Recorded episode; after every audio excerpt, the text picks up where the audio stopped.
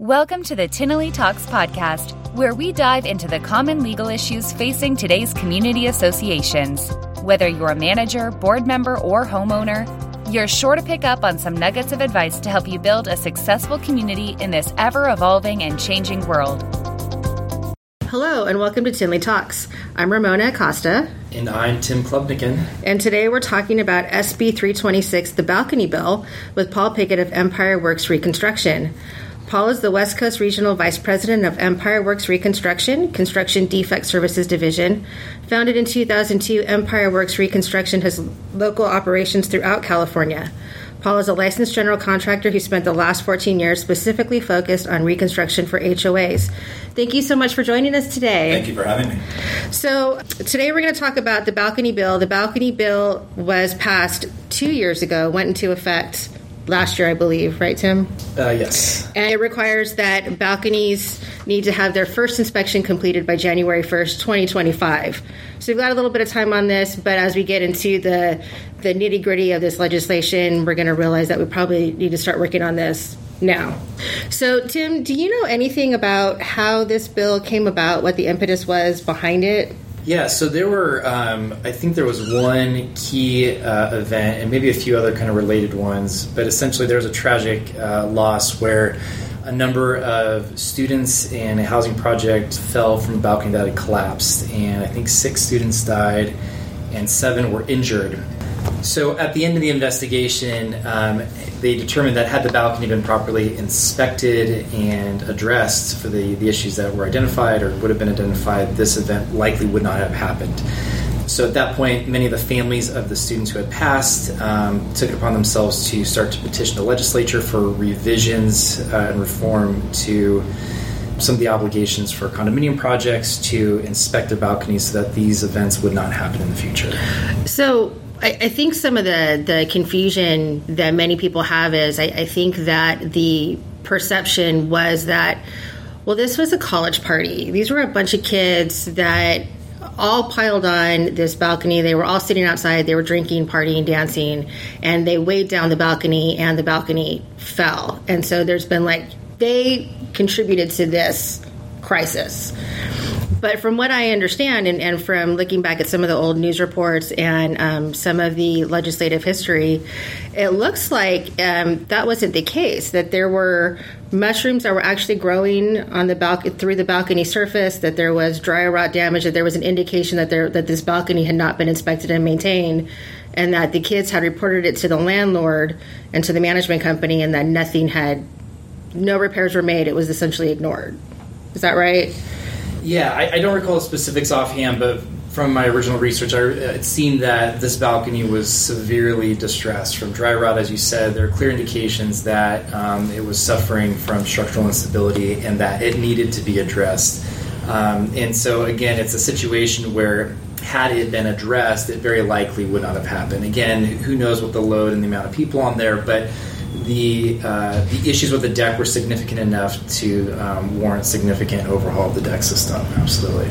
And I've seen pictures of that balcony. Uh, after it went down, they were looking for contractors to go out and try to help them identify what happened out there. And I saw pictures afterwards, and the wood rot inside of that balcony made it look like it was on fire from the inside. It was completely black and rotted out.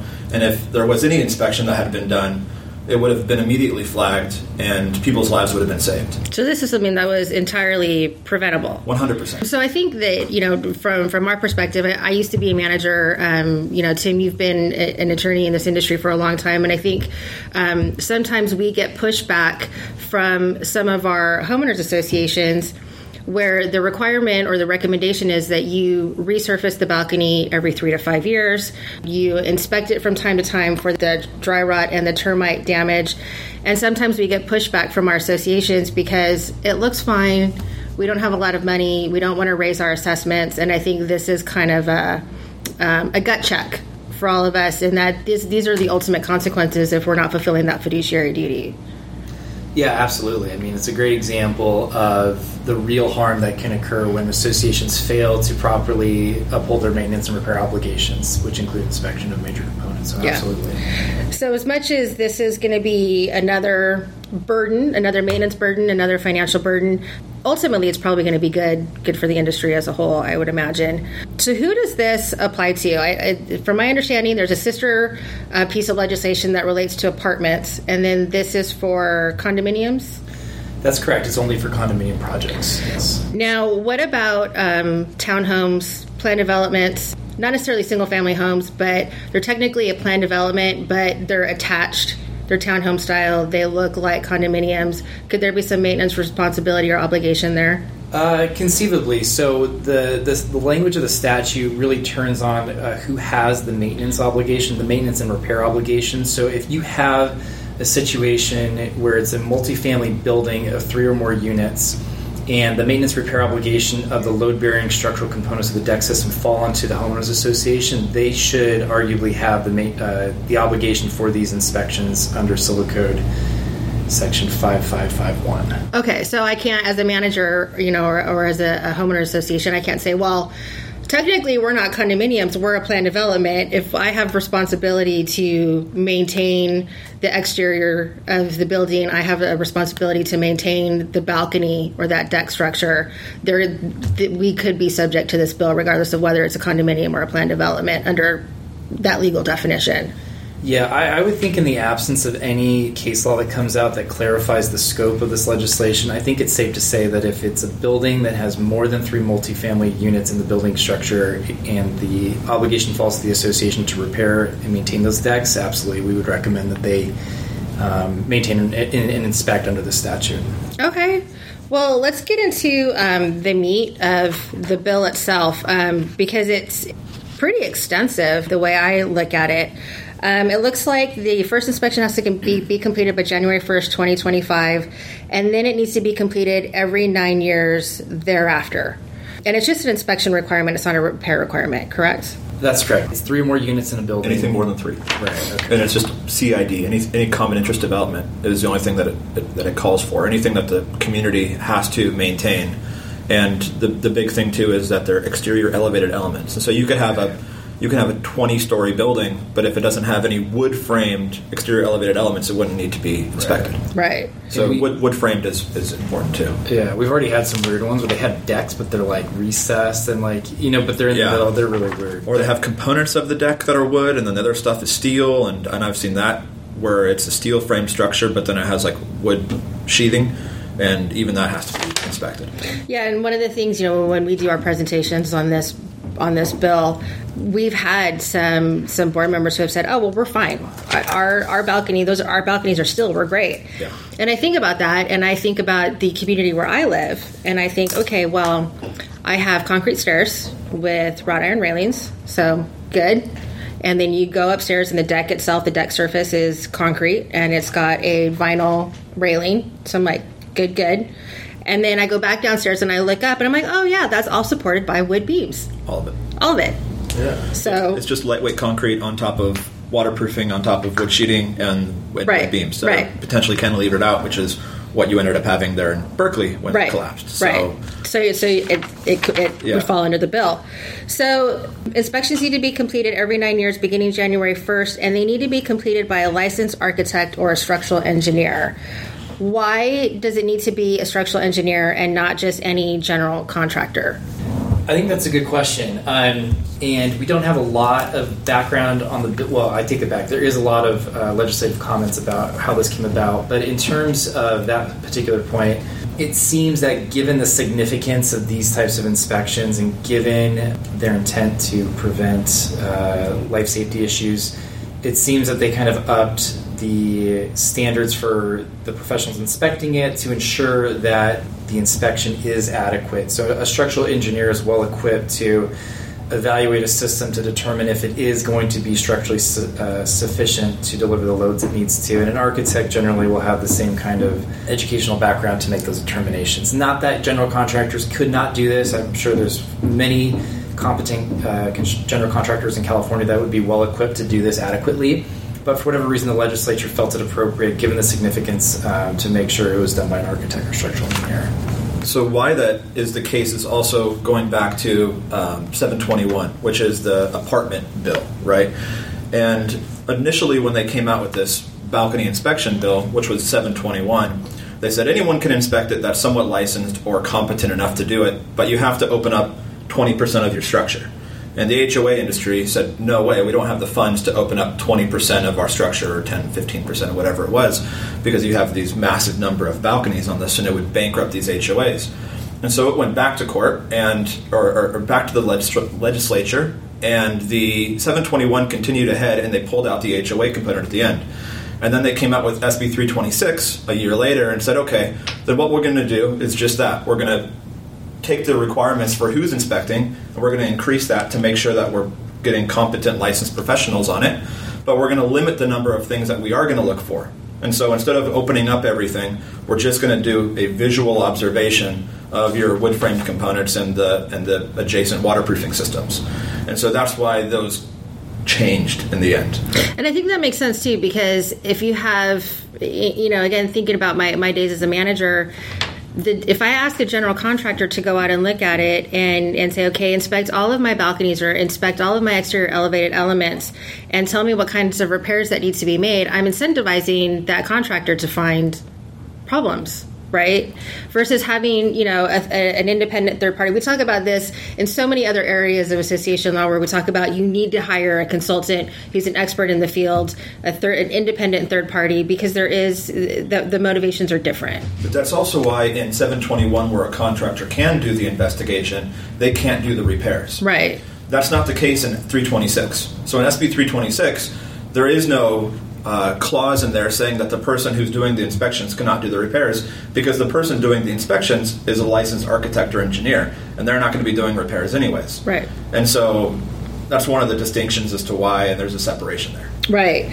So it, it, the the bill requires that the exterior elevated elements and their associated waterproofing elements are in a generally safe condition and performing in accordance with applicable standards. That's the actual language from the bill. And Paul, you've mentioned exterior elevated elements a couple of times. You've mentioned associated waterproofing elements. So, in layman's terms, I mean, what, what exactly are we talking about? We're, we're basically talking about wood framed balconies, decks, stairways, catwalks, walkways, anything that projects out past the building face that has some type of a wood component and a waterproofing system that's adjacent or as part of that, that assembly. Uh, and so private balconies is probably the biggest one that people are going to know, or exterior walkways. If those have any type of wood frame system where they're either cantilevered out or they're, they're attached to the face of the building, uh, those are the those elements because they're wood uh, have the ability to rot out and and fail if they're not inspected, if they're not built correctly, if moisture is being trapped inside, just like we had with the, the Berkeley collapse, and that wood continues to rot out um, without inspection. So those are the those are what the EEE or exterior elevated elements are. Okay, so because I, I, think um, some of the confusion and, and it's you know self created by our, our industry is because we've called it the balcony bell, and it's everything. It's everything that's what I think six feet off the ground. Yep. So, like you said, stairways, catwalks, anything that's elevated that um, is intended for people to walk on, essentially, right? Yes. Um, and the visual inspection, again, this is language from the bill, needs to be a sufficient number of units to provide 95% confidence within a margin of error of plus plus or minus 5%. What does that mean? That's a great question. and to be honest with you, I've asked a ton of people for clarification. I've even gone out to like statisticians to try to figure out exactly how to come up with a 95% uh, confidence rate with a margin of error of 5% on top of it. And I get totally vast answers from everyone. I've yet to get a consistent answer of this is how you do it. And so in the end, it's it depends on how many of those elements there are. So if there are only 10 balconies, then I'm inspecting 10 of them. If there are 300 balconies, then I'm going to take a random sampling. We're going to create a matrix of it. We'll take a random sampling where we can inspect at least in a, in a case like that somewhere around, you know, uh, I would say if it's a case of 300, we'd probably inspect around 250 to 270 balconies knowing where it's at. That one is is still up in the air, but because they're visual, they're able to go a lot quicker um, especially if we don't have to get access through all the different you know units or anything else. We can use uh, boom lifts from the outside, ladders, uh, drones. I've used drones on some of the inspections that we've done. That's interesting. There's there's different components and different ways of, of handling it. Um, but really, what we're looking for is any sign of, of water intrusion, staining, anything like that. that So there, and there's no destructive testing. So there, we don't have to get up there. We don't have to poke anything, rip anything open. So, so no, we don't have to do destructive testing during the initial investigation unless we see signs that there's a potential for water intrusion in it. So, if we see massive staining under a balcony where it looks like wood is sitting on top of like your your stucco or, or your drywall sheeting, then that inspector, that architect or engineer could then say, "Hey, this is worrisome to me. There are signs that something isn't right there."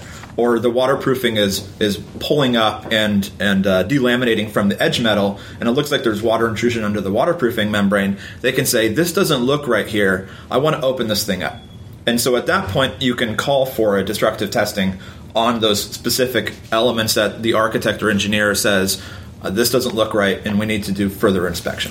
And, and Tim, that is the inspector's, that's the engineer's determination. So if the engineer comes back and tells the board, we need to dig deeper. That's not a board decision. That's the engineer's decision, to my understanding. Is that correct? Yeah, that is correct. And to go back to that point, though, I, I think it's important to identify the statute does require a visual inspection of the load bearing components. So if the load bearing components are concealed, you have to destructively test to visually inspect them. So in a closed deck system, you're going to have to open it up to visually inspect the load bearing components because they're not they're not exposed for visual inspection, correct? Yes. Okay.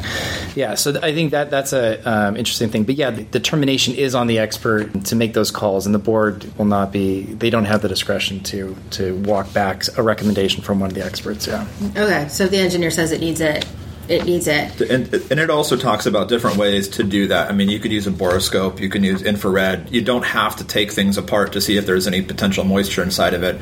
If you're looking at the exterior, ele- you know, elevated elements, and, and if there's a wood component that's that's behind it or underneath the stucco surface, there are ways of inspecting that before you get to ripping mm-hmm. the bottom of it open and, and seeing it visually. They they list different ways that you can inspect.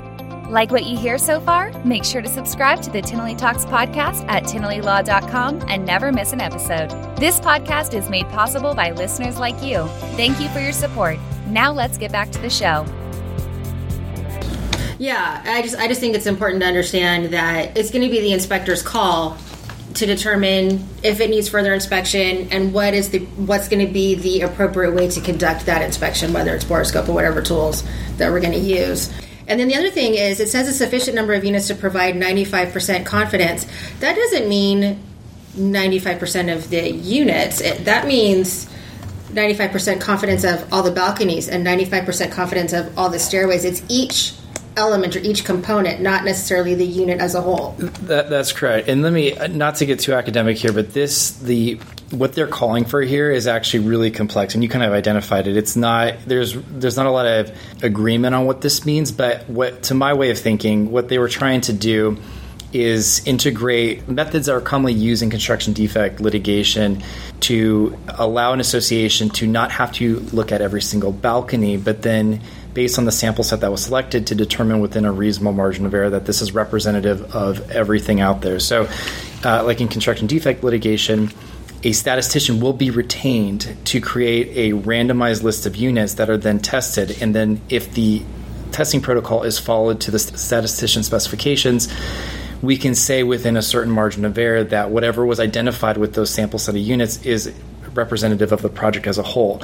And based on my discussions with statisticians that we had used in the past, the margins of error um, depend on the results you get back. And so this is problematic because in a, in a project of 100 units, the statistician may say, you start with 20 units and here's the list and go test them.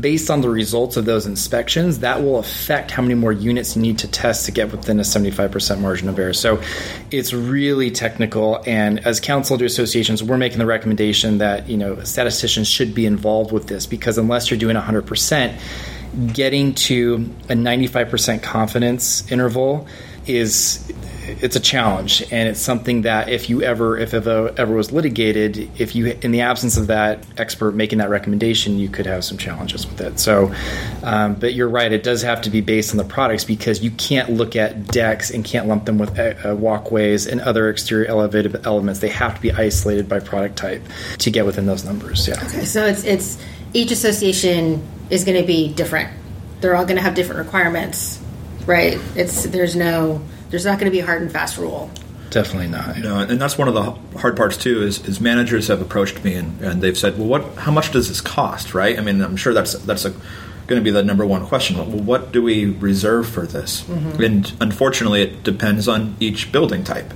How many elevated elements you have, how big your building is, what the access is to all those. Am I going to be able to? Do I have to go through every single unit to get onto these balconies or walkways or whatever the case may be?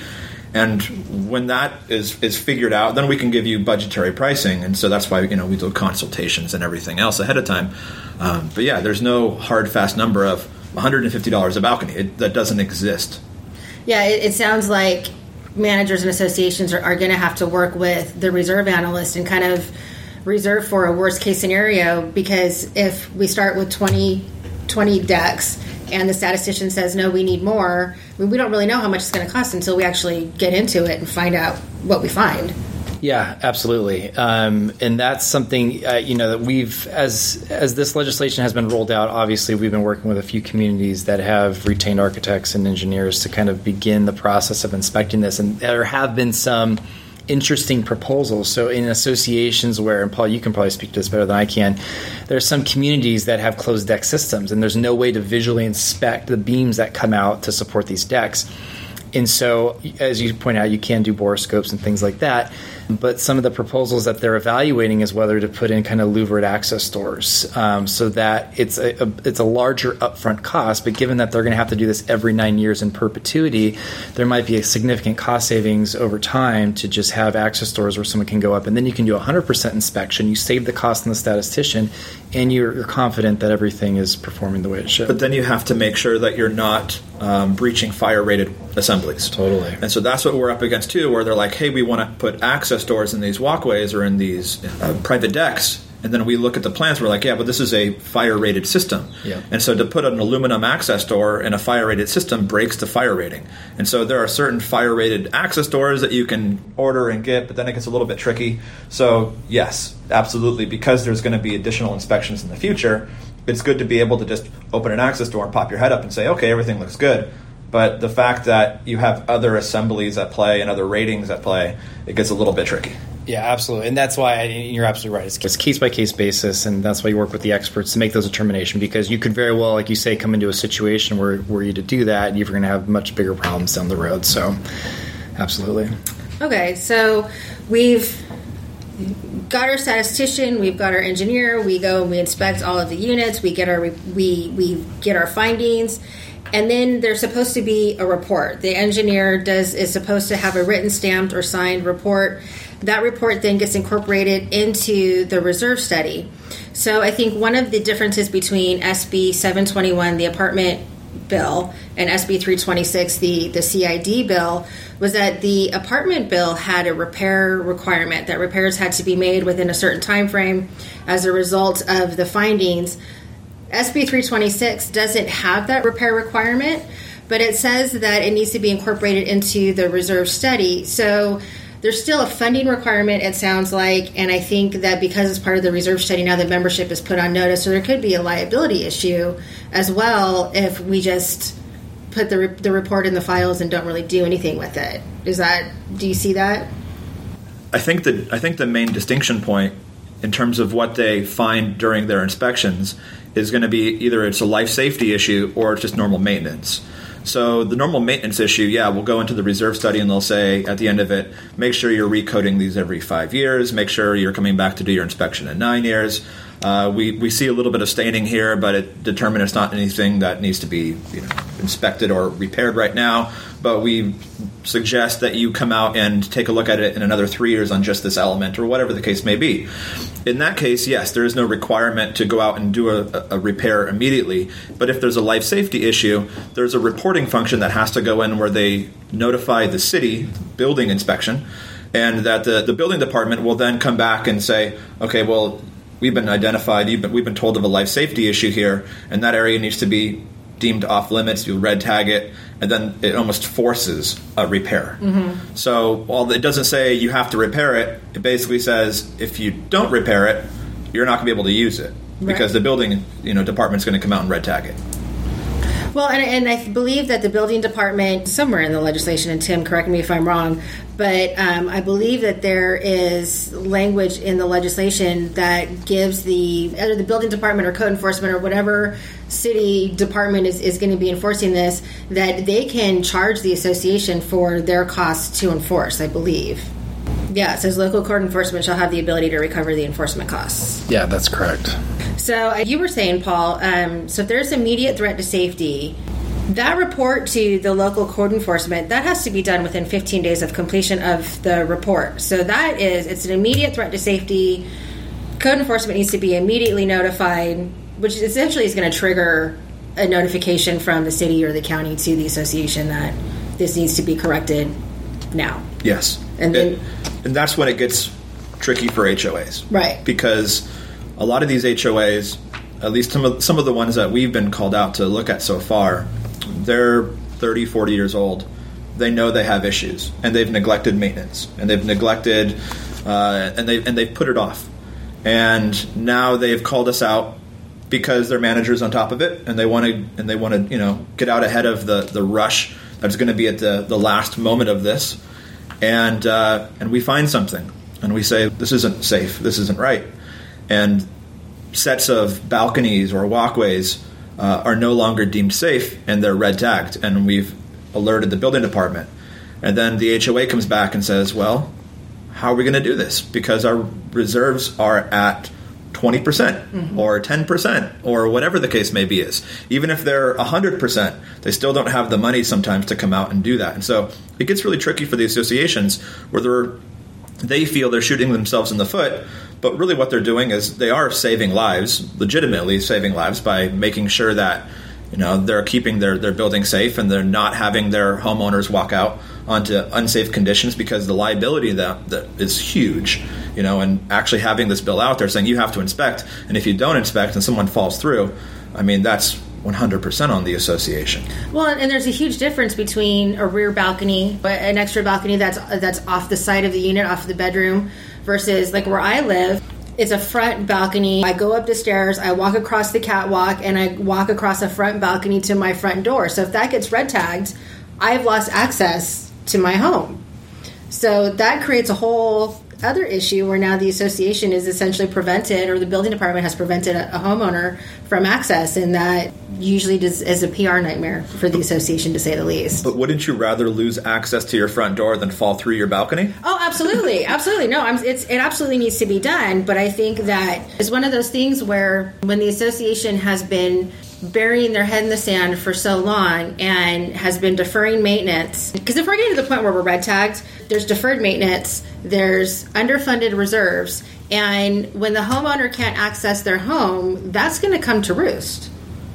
Absolutely. I've in dealing with construction defect up and down the West Coast for for so many years now. I've seen real defects. I've seen real issues inside of walkways and balconies. I've seen stuff that is just ungodly unsafe. And you wonder how it even passed inspection to begin with. And then the fact that these HOAs have been living with this condition for, for so many years. I, I've got on balconies before, and I said, I don't, I can't be up here. You know, I'm not I'm not a small guy. I, I need to get I need to get down, and I'm not going to let my team up here until we do emergency shoring and, and get it get it safe. I've seen that many many times. And then now when you think of those HOAs that haven't done their inspections and they're, you know, 20, 30, 40 years old and they have these elements that are just rotted out from the inside. There are people that there are lives that will be saved because of this, but it will have a financial impact on the association. I think um, you know our firm has has taken a different position than several other in the industry. Most of the time, when we get hit with new legislation, it becomes we feel like it's so onerous on the association, and it's going to be so much more expensive, and we feel like the legislature just keeps messing with our industry. And when this piece of legislation came out, you know, our firm kind of took a, a different position and said, "This is the legislature." making the boards do their jobs, right? The board and the association has a fiduciary duty to maintain the assets of the association. That's their job. It's not their job to keep assessments down. And so this bill essentially puts the board on notice to say you have a fiduciary duty to assess properly so that you can properly fund reserves so that you can maintain these extra elevated elements and as you said to protect the safety of the membership i like that there's a component in here that requires that the report be considered and, and, made a part of the reserve study. It says the reserve analyst must consider the opinion in preparing the reserve study so the association is, no, is on notice. There's there's going to be future funding requirements as, as a part of their function to maintain these, this community. Yeah, I, I, mean to your point, I mean these are all maintainable components, and if they are properly maintained, this should not be a significant added burden, right? So as you say, as long as the board is discharging their obligations to the community maintaining these components, um, you know, it gets built into the reserve study. It shouldn't have a significant impact on on the association's finances. It, in the beginning, it might for a few communities that have been negligent. Um, it's going to create some issues, but going forward, once it's done right, um, you know, everyone will be better off for it and safer. Yeah, absolutely. The the newer communities, the the statute says that they're supposed to get their first inspection within year six, I think, or mm-hmm. at, at year six for anything that is built starting January and or get their right. certificate of occupancy or uh, allow people in the building basically. So six years from now for a new building they have to get their first inspection, and I think that was done on purpose because there's a statute of limitations of ten years for construction defect, and so they're allowing those new buildings the opportunity to inspect for potential defects, go back, you know, through SB 800, which is the Right to Repair Act, go to the developer and say, hey, we've noticed some issues. And then from that point on, it sets up that every nine year inspection criteria, which you're not going to be in a position where you're 30 years old and you don't have the funds to do it because you're going to be inspecting it right. It is just those HOAs that are 30 years old and, and don't have the funds right now that are going to be more impacted than the other ones, but they also need to be made safe.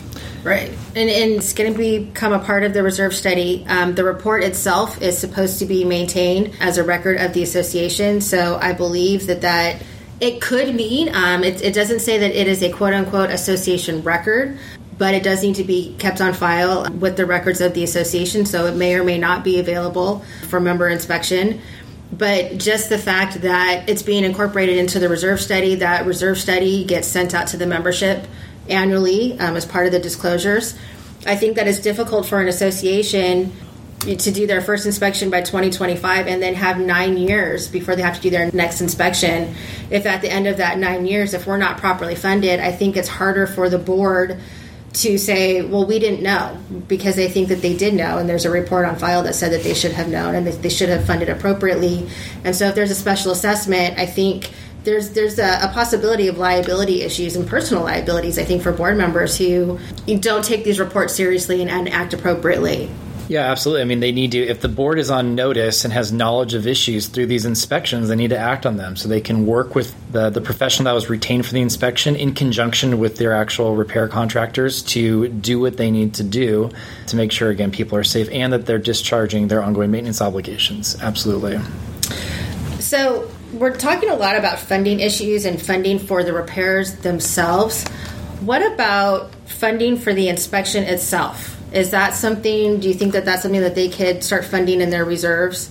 Um, I mean, it's we're, we're, at 2021, so we have four years before our deadline to finish the inspection. You know, we're talking about some of these communities that are 30 plus years old that may be underfunded.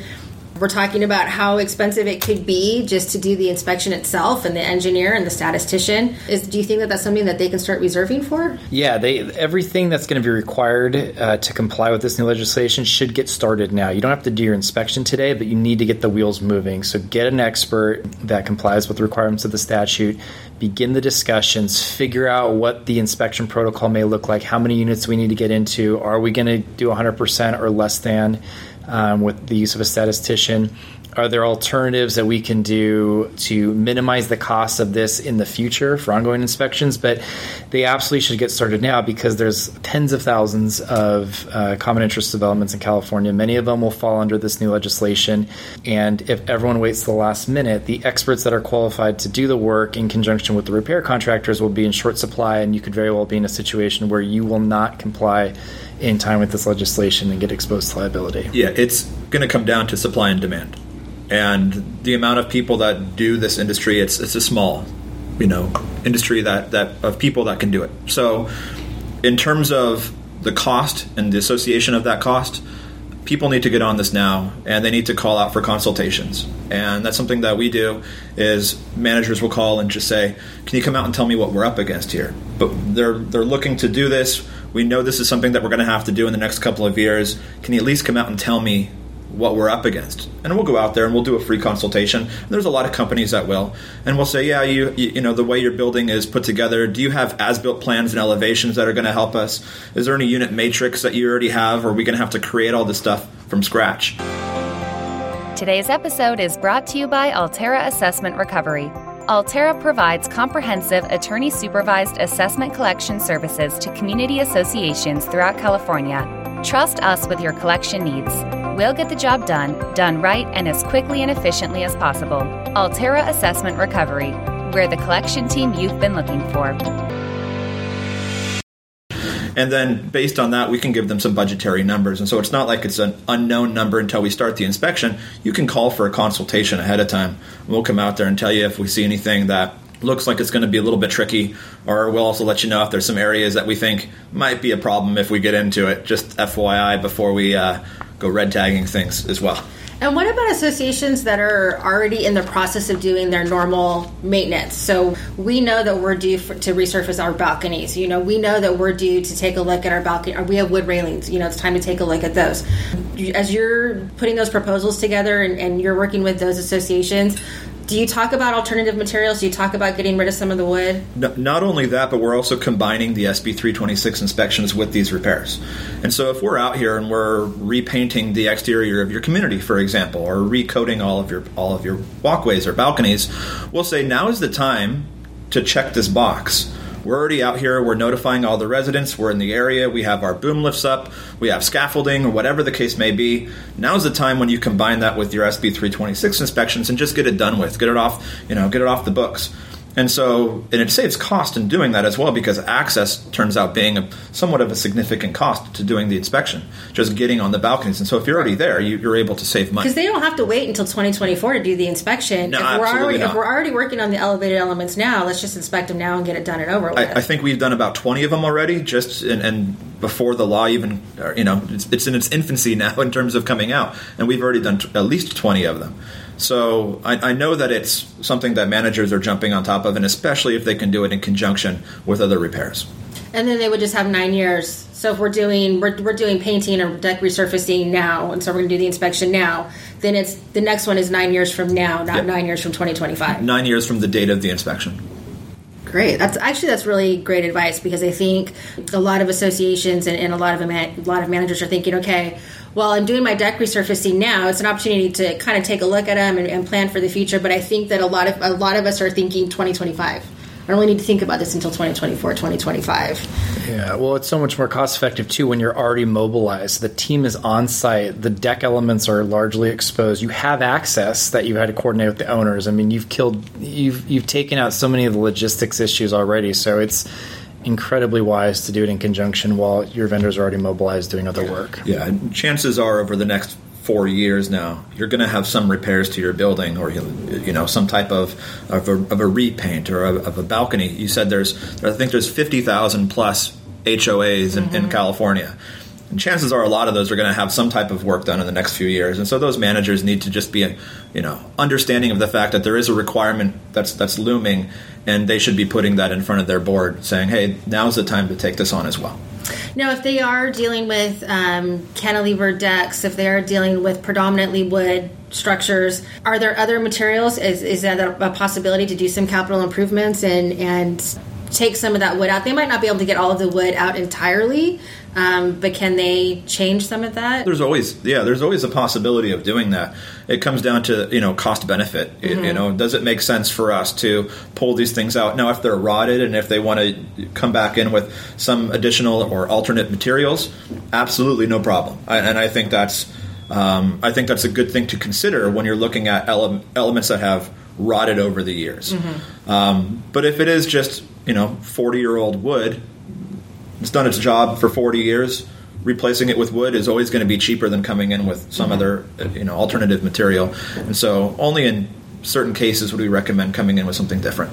Well, I think, um, Paul, I think you made the best point, and that was, you know, there's no reason to wait. Go ahead and get started now because we're talking about something that needs to be done within the next four years. If we're actually looking at our regular maintenance for our ele- exterior elevated elements, we're supposed to be looking at them every three to five years anyway. So if we're just following our regular maintenance, the course of our regular maintenance, we should be in a position to go ahead and get up there and inspect them and, and get started on this now. Yeah. And that's that's the biggest thing, and I think that's why they've also given five years. The, the only thing that I'm running into is I'm running into these old HOAs who don't have the funds, and they're worried about what we're going to find. And and there are a lot of them where they're saying, well, if you tell us, then we know, and then we're on record, and then we have to figure it out. Like there are there are HOAs that are in in a bad spot right now. I don't want to scare anyone from doing what they're required to do by the law, but there are HOAs that you know we've inspected and we said, hey, you have significant wood rot on these back private balconies, and you need to address them. And they've gone through and they've put letters to their members and said you can no longer go on your back private balconies until we've repaired these. And then they're sitting there saying, okay, well, how am I going to raise two hundred and eighty thousand dollars to repair all these back balconies when we only had forty thousand dollars in our reserves, and we have a major drainage issue that's leaking into all of our basements right now as well.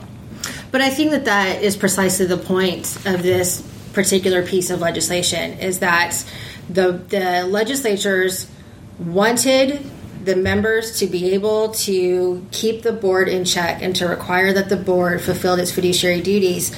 So these associations and it's usually multiple boards over a, a, course of several years or decades that have consistent, consistently underfunded and have consistently kept their assessments artificially low.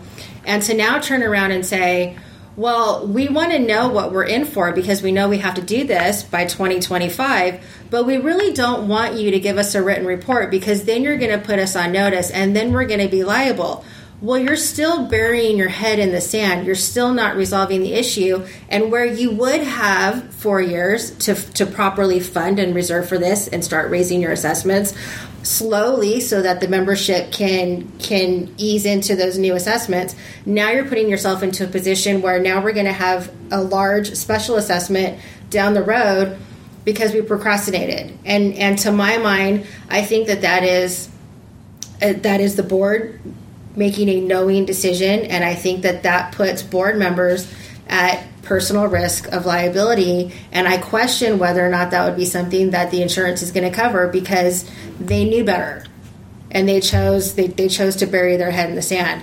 And I think that that's that's why we have this legislation now is because that's been going on for too long, and kids got hurt and kids died, and that and that can't happen anymore. And it's not just that one incident. There's plenty of other incidents where balconies have collapsed and walkways have collapsed and, and walkways that need emergency shoring because portions of them have collapsed. Mm-hmm. This is a real this is a real issue. It's not based off of one single defect that happened. Um, multiple. I mean, I don't know how many, what percentages of of HOAs go into defect litigation, but it's something substantial, and there are legitimate issues that are you know festering underneath these walkways that left unchecked are, are going to hurt and potentially kill more people god forbid. So it's a it's a real piece of legislation and, and I and I applaud them for pushing it forward. And now it's just getting the education out there to the to the boards and to the managers um, and trying to help them figure out how they're going to do it you know, we, we do these consultations I talked about, and we're calling them kind of our pre SB 30 or 326 inspections, where we're going to walk with you and the board, and we're going to say, hey, you might have an issue here when we when we get out here with our architects and engineers, and so you know you might need to uh, figure there's going to be some potential costs coming in. And and you know you need to start thinking about how you're going to take that on already and yeah that's that's the recommendation that we're making is you know do a soft inspection. Even if you don't do it with a structural engineer you know use your general contractor that you work with all the time. 100% go out and do a soft inspection. Get a general understanding of what it is that you're dealing with so that you can start funding for it. If you need to go get a loan now's the time to start working on that. Um, there are financing options that are available but if you wait until the last minute as you said tim you know and, and paul there's you're going to run into supply and demand and you're going to run into not having um, engineers available to do the inspection, contractors to make the repairs. Um, you, you, know whether you may or may not be able to get a loan depending on you know the financial status of your association versus if you were to start that right now and really start diving into um, what's needed and, and to do that in conjunction with any repairs that you do over the next four years, I think is crucial. Mm-hmm. You know, I always preach to HOAs that there's like homeowner fatigue, right? Don't keep coming back to the same homeowners with different projects every six months, every four months, every year. Just understand what your outlook is for the next few years. Get it all done. Rip the band aid off take care of your inspections. Don't come back over and over and over again because all you're doing is wasting money and time, and it and it's not you know efficient for you as as a, as a board and as as a manager. Understand what you have coming up and plan for it to all happen at the same time. That's great advice. Well, that's our show for today. Thank you all for listening. We'd also like to thank Paul Pigott for your time and expertise today. Make sure you visit our website at tinnellylaw.com if you haven't already, where we break down this episode and link to our blog article, SB 326 Signed Balconies, Branches, and Builder Defect Actions. Then stay tuned for our next episode. To share or subscribe to the Tinnelly Talks podcast, visit us at tinnellylaw.com. There, you can find links to everything discussed in this episode, locate helpful resources, check out other episodes, and submit questions for future topics. And be sure to tune in next month for our next episode. As always, the views and opinions expressed by the podcast, its presenters, and guests do not constitute legal advice. For more information on the topics discussed in today's podcast, please consult with your association's legal counsel.